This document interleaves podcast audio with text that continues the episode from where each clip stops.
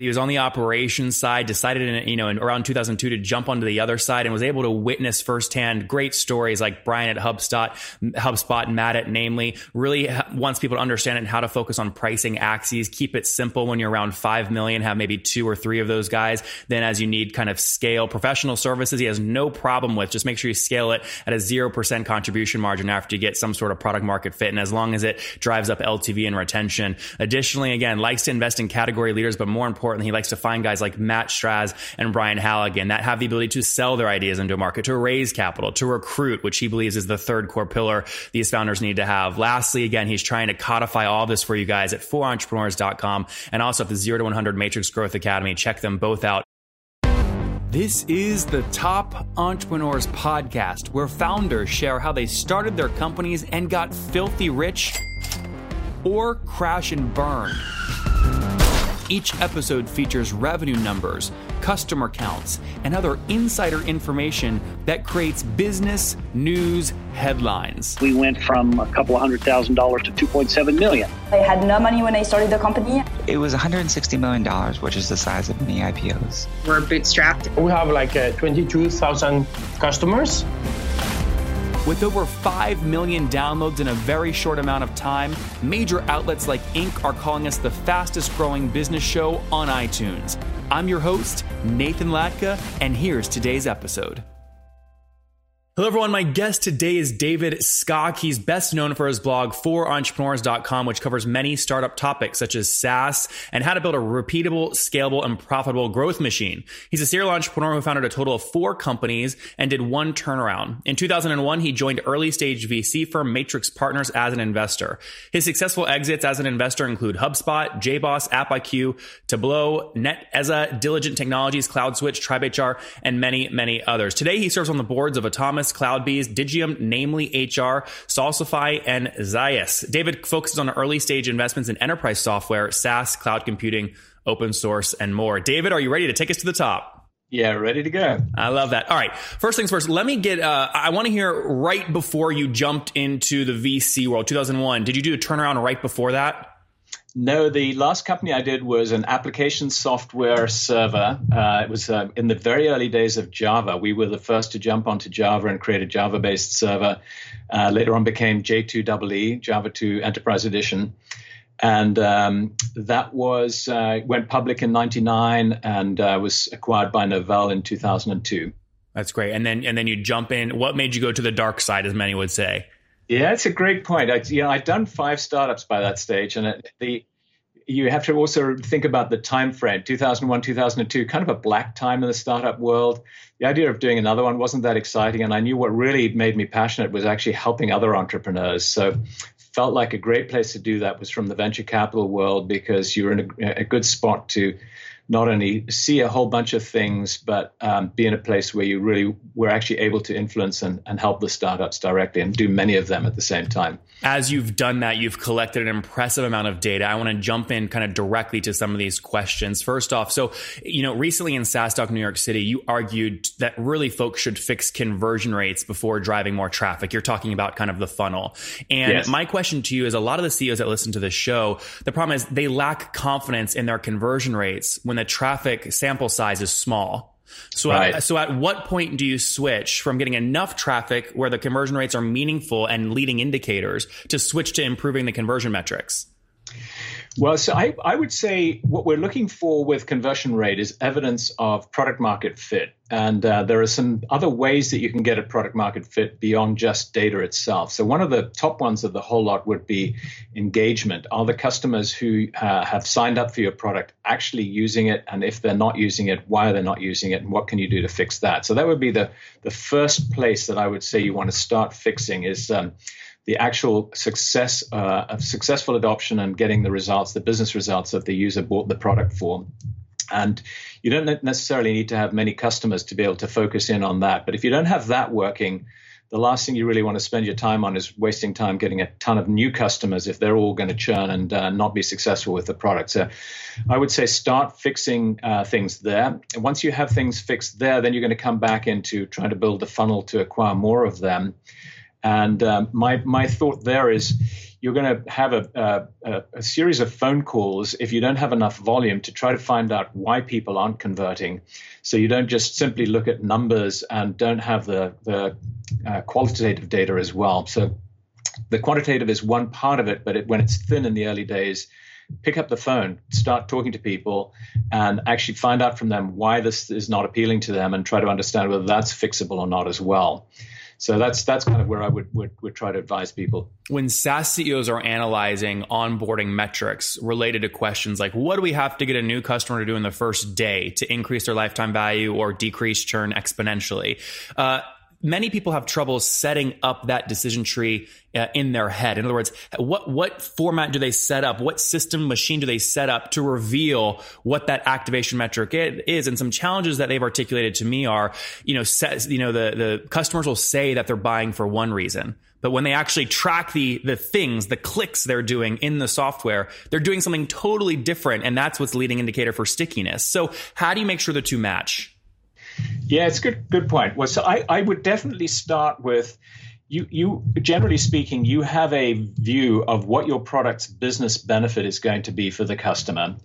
And the customer, generally speaking, will declare to you that they bought the product for a specific reason. So, in the case of, say, a HubSpot, they would have bought it for more leads and maybe better conversion rates on leads.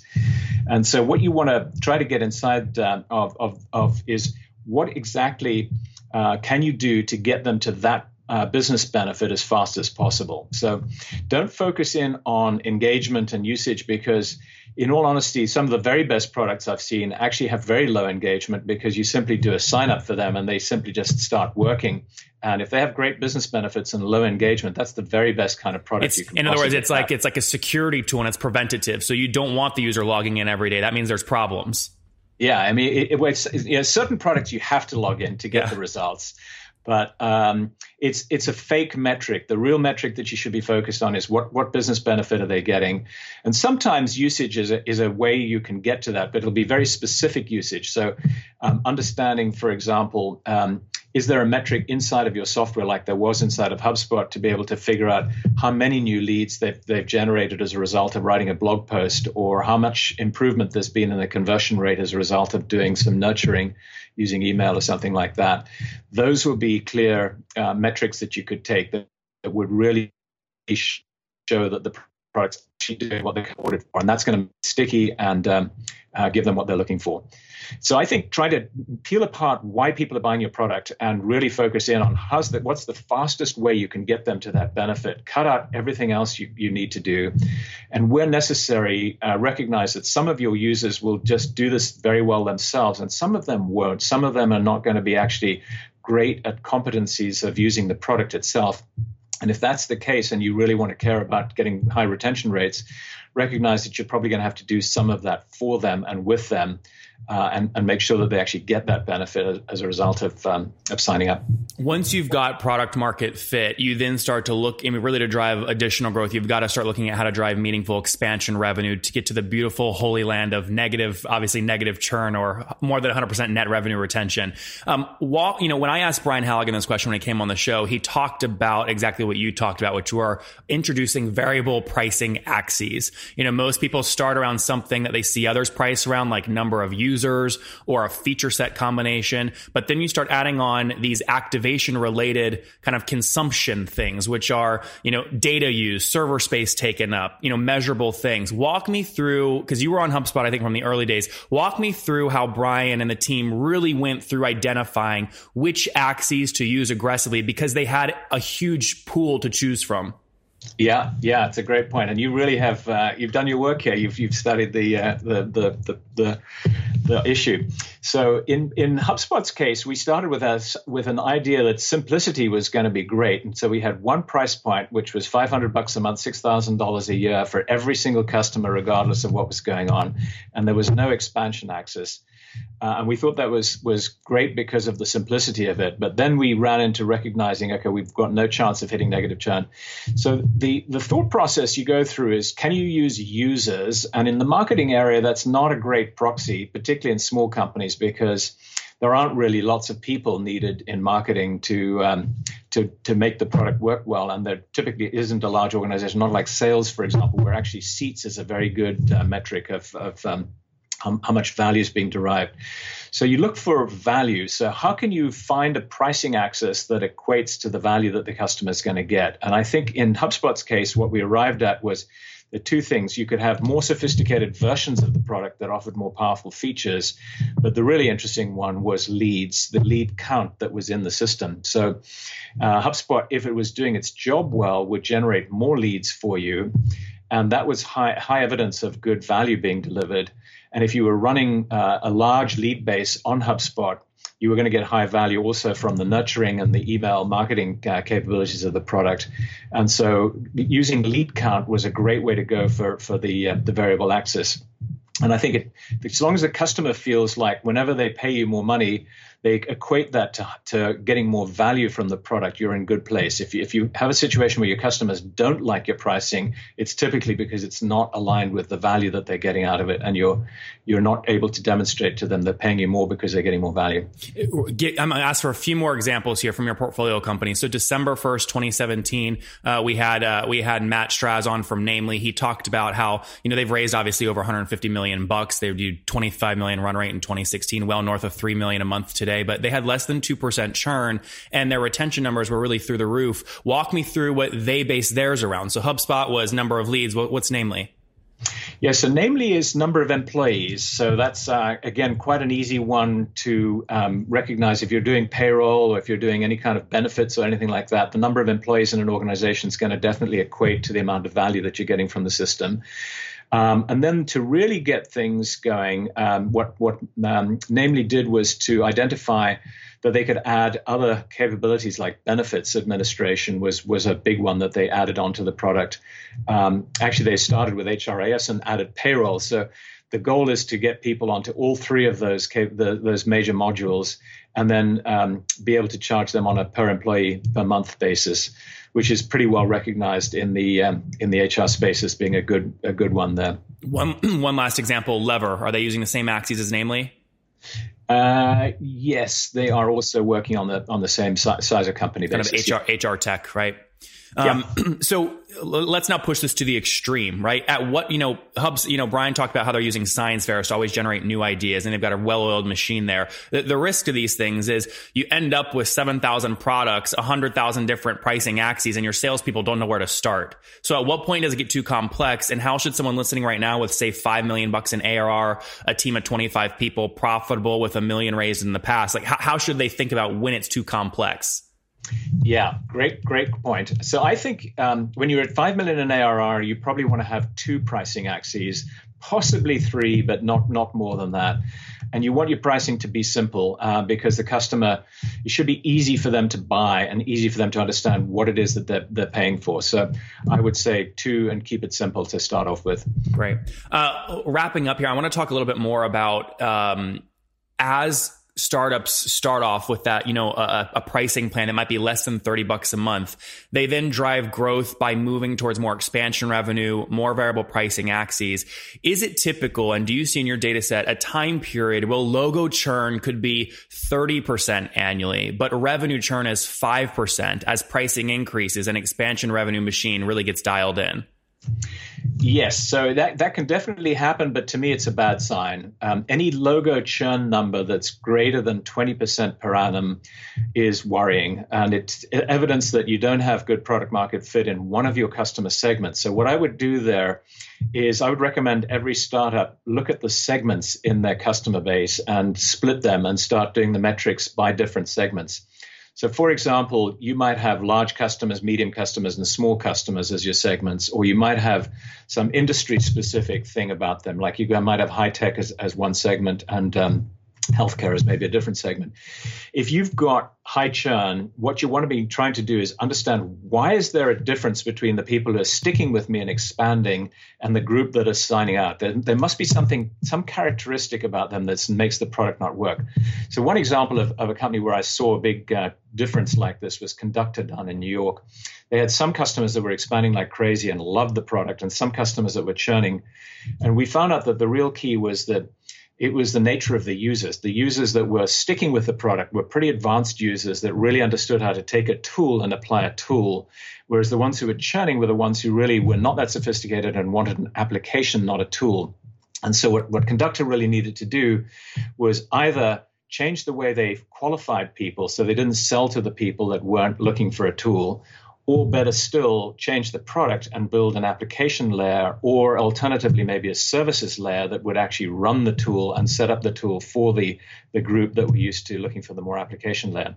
So it's, it's that diving in to, to segment and understand why are the logos churning if they're greater than you know 20% per annum, do not be happy with it. You should you should not accept that and recognize that that's going to be a problem for you in the long term. Um, and really, you know, if you can try to get it even into the 10% range, although that's hard if you're dealing with smaller sized customers out there. Do you guys remember the last time you sat down for a meal with a friend or a business colleague and they pulled out two phones and put them on the table? Do you remember what you thought? Whenever I see this, I go, oh gosh, what a tool. But look, sometimes you can't blame these folks. They're trying to separate their personal lives and their business lives with two separate phones. Some of you guys with just one phone might get frustrated when you're not sure if calls coming in are personal or business. And we've all gotten a call from an unknown number and wondered if it's, again, a business call or a random caller. Well, now there's a new tool in town making all this easy. Sideline gives you a second number so work and personal communication can live on one device.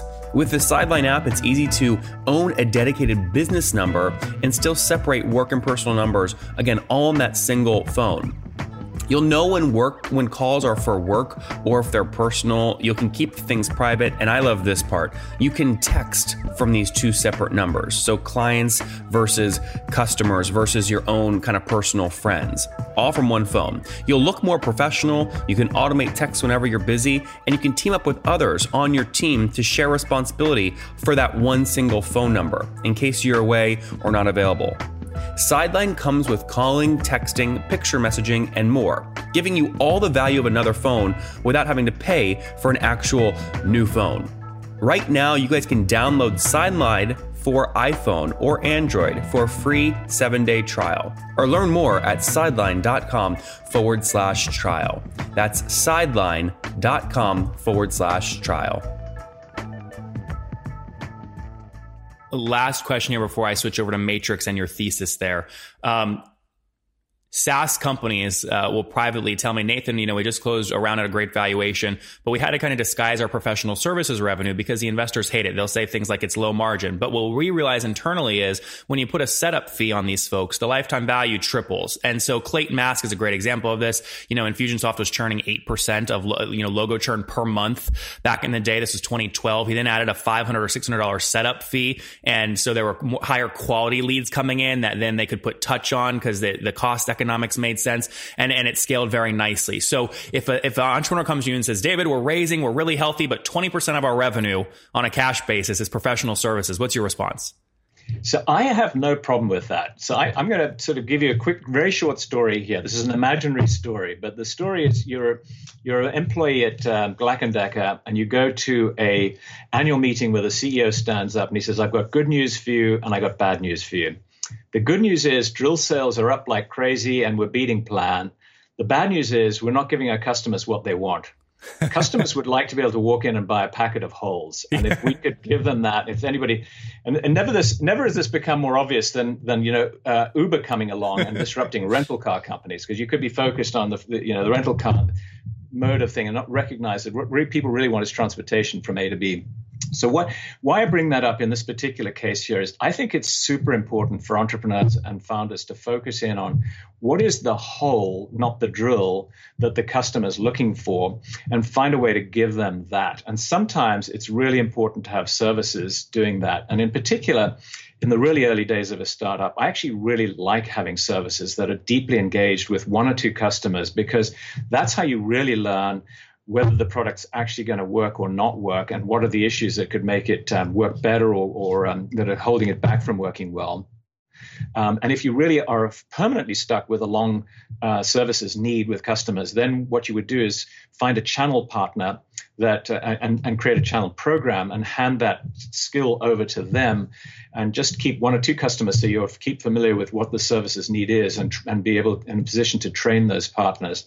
But I don't worry about it because it ultimately, to me, so long as this company is really sensitive to how to get the customer the benefit that they are looking for, and if services are a part of that, then I'm actually very on board with that. Um, I do have one thing that I look for. It's it's actually very hard to achieve in the early days, which is I like to see them running the services at a zero uh, gross margin, zero contribution margin. And, t- um, tell folks what that means. So what that means is if you've got five people and they cost you, let's say 100k each, so you've got 500k of annual expenses in your services group, you want to be getting as much revenue uh, to cover that. So 500k of revenue per annum uh, in the services area. That's great. And again, I, I, will warn people: don't try to get that too early. It's it's it's sometimes the wrong time too early in the business. So I'm not looking for that to happen immediately. That's kind of, you know, I talk about businesses being find a way to get your repeatable sales. That's the first thing. Then try to find a way to make it scalable then try to find a way to make it profitable after that. And that's profitable part is that's when you might start to worry about can I get my services to a zero percent uh, contribution margin. Guys, David just mentioned the benefits of kind of outsourcing these things to value added resellers or channel partners. Brian Halligan, when he came on, articulated in a very nice way how they ran an internal test on services, didn't do so well. Now they have probably one of the most, maybe the most healthiest or the healthiest ecosystem of partners, and they really scaled that that thing well. He went into detail on that show on how they built that. So be sure to go check that out. Switching David over to Matrix. Um, yes. Many VCs will say, you know what? They're happy to pay premium for category leaders, right? When I look at your portfolio and I look at a company like, you know, Matt at Namely, great company, right? But you've got Gusto, you've got Zenefits, you know, hundreds and billions of dollars into this space. Some would argue Namely is, is maybe not a category leader. Maybe, maybe they're at the top of the pack, but not a category leader. How does, how does Matrix think about investing? And do you use the category leading indicator as a, as again, a key indicator? Yeah, we do actually, and and I'll tell you the the rationale behind the Namely investment. Um, I'd actually uh, come up with a very s- simple um, thing as a result of investing in a pre- previous HR company called Tribe HR that got sold to NetSuite. And the thesis there was pretty simple, which was millennials were entering the workforce. They were all used to Uber, Facebook, Instagram, etc. They were coming into the workforce and they were seeing applications like Workday and uh, others like that that are incredibly painful to use. Uh, the guys at both um, Zendesk and HubSpot were using Workday and we were able to go to them and say, you know, what do you think of this product? And they, they told us that they hated it. They had to have the six page document next door to them to just go through an employee review. so, so the thesis was simple. This new um, group of tech savvy workers were coming into the workforce and expecting to see the same quality of tools that they have in their consumer life on their mobile phone, and they weren't getting it. And whoever in the HR space built a product for the employees and the managers, not just the employee, the not just the HR administrator was going to do extraordinarily well. And to my mind, namely, is the leader in that particular segment that we think is an important segment. And then if you look at the space that they're running, which is the 52, actually it's 20 to 2,000 employees is the size range that they work in. There's really no major established player there other than ADP. And ADP is a, an easy target. I think you're probably familiar with what I've seen, which is I haven't yes. yet haven't yet met a happy ADP customer at this yeah, point. I can I can I can back that. Uh, but yes, you know, to reinforce your thing, you know, we do care a lot about category leaders if you can find them. Oftentimes, you have to take a bet on something um, different to that. And one of the key things that we will take a bet on is the quality of the entrepreneur themselves. We really deeply believe in looking at the person um, trying to figure out do we think that this person is the best placed person to come up with the right kind of ideas and to sell their ideas to hire great, a great team behind them, be able to raise capital, etc. And we'll back that person even if it's not that clear how category leading their idea might be. And that's proven to be very successful for us because those those kind of key entrepreneurs just uh, do amazing things. Well, Matt's episode did well, so I would say everyone else agrees with you. He's extremely talented, uh, despite being in a competitive market. Uh, let me. The only thing when you're investing in category leaders that could potentially come and throw a wrench in your strategy from a VC perspective is when someone raises so much money they can essentially play kingmaker. SoftBank's yeah. hundred billion dollar fund is essentially creating monopolies in certain areas, in certain countries, right? Uh, like ride sharing. You have an investment in Didi. Is SoftBank's hundred billion dollar fund affecting your original Didi thesis at all? Yes, uh, I think the answer is it's a very dangerous um, uh, phenomenon. If you are on the wrong end of it, you're going to get damaged by it because when you look at Didi and Uber, they threw just tons of money at dominating the market in the early days. They effectively bought riders and they bought drivers in China. Whoever in in China, yeah, yeah and whoever and, and, and I also in the US actually I think um, um, you know still it's probably now a factor that's that's gone from this market because they've they're focused on profitability here. But in the early days, it was certainly a case of you know if you if you were in a competitive environment, you needed to buy riders and you needed to buy drivers as fast as you could. The same thing happened in in India where we have an investment in Ola, which is the leading ride sharing company as well. And so coming uh, having a SoftBank come in and fund the buying of a market like that with tactics which are effectively um, you know, pouring money into competing in a non-profitable way, that's very hard to compete against. Fortunately, in the B2B space, which is where I focus, we don't see that half as much, and it's much more important to have a rational strategy for customer acquisition. So we haven't yet seen SoftBank enter into the B2B space and, and do a kingmaker strategy yet. Yep. David, good stuff. Let's wrap up here with the famous five. Number one, what is your favorite business book? Uh, favorite business book for me, Crossing the Chasm. Believe it or not, it's an old, old, old book, but it's still amazingly relevant. And I can't believe how many times I'm still helping to effectively teach its uh, mantra to new entrepreneurs in a way that's helpful to their business. Yeah, beautiful orange cover. Geoffrey Moore's a real talent, and it's hard to write a timeless book in that space. He managed to do it with principles that still work today. So, Crossing the Chasm. Number two, is there a CEO you're following or studying? Uh, yes. Um, I think uh, Satya Nadella at Microsoft, interesting situation, came and took over a company that didn't have a particularly positive image. Um, great prior leader in, in, Bill Gates and interim bad management. I think he's done a remarkable job in turning that company around. And I'm actually a fan of Microsoft these days, which I thought I would never say. Yeah, um, and I, I, hold some of the stock as a result of that. Number three, what's your favorite online tool for building a, kind of what you're doing in the VC world, David? Uh, that's a good point. I'm actually, you know, it's a funny thing. I'm because of not wanting to pollute my brain with other people's ideas. I'm actually fairly careful to stay away from reading too much of what other people are saying about startups. And that's it may sound like a really odd thing, but I always want to be writing from my own heart and not be, you know, sitting there and worrying about am I going to be copying somebody else or anything like that. So I kind of tend to stay away from stuff then. Number four, how many hours of sleep do you get every night? Oh God, that's a rough one. Probably six to six and a half. Not okay, not horrendous. I've heard some three and four hours. Six and a half is pretty good. And, and what's your situation? Married, single, kiddos? Married, married with, uh, but my daughter's 26 and working down in New York for WeWork. So oh, uh, great. Nobody left in the family other than my wife and myself. And David, how old are you? Um, I, I, am 62 at this point. Okay, last question here. Take us back to your 20 year old self before you went through those five stars, before you jumped into VC. What do you wish that guy knew? God, I, I wish he knew what I write about in my blog because I, I, I, I think most entrepreneurs today, they're first time entrepreneurs. They come from a product or a tech background, which is exactly what I look like. And I didn't know anything about how to build a go to market machine. I didn't know so much about business. So to me, the top thing that I try to um, do, and I, I, don't know whether you've heard about this, but I've got a, a, new thing called the Growth Academy that we're going to be running in, September the 11th in San Francisco. And it's aimed at exactly that topic, which is how do you take a first time founder who's come from a product or technical background and teach them everything they need to know about the go to market how to build a repeatable, scalable, and profitable growth machine that sits on top of the product that they they they pretty much know how to build a product and how to get product market fit. But that second phase is very tough for them. It's called the Zero to 100 Matrix Growth Academy. David, where can people learn more about it?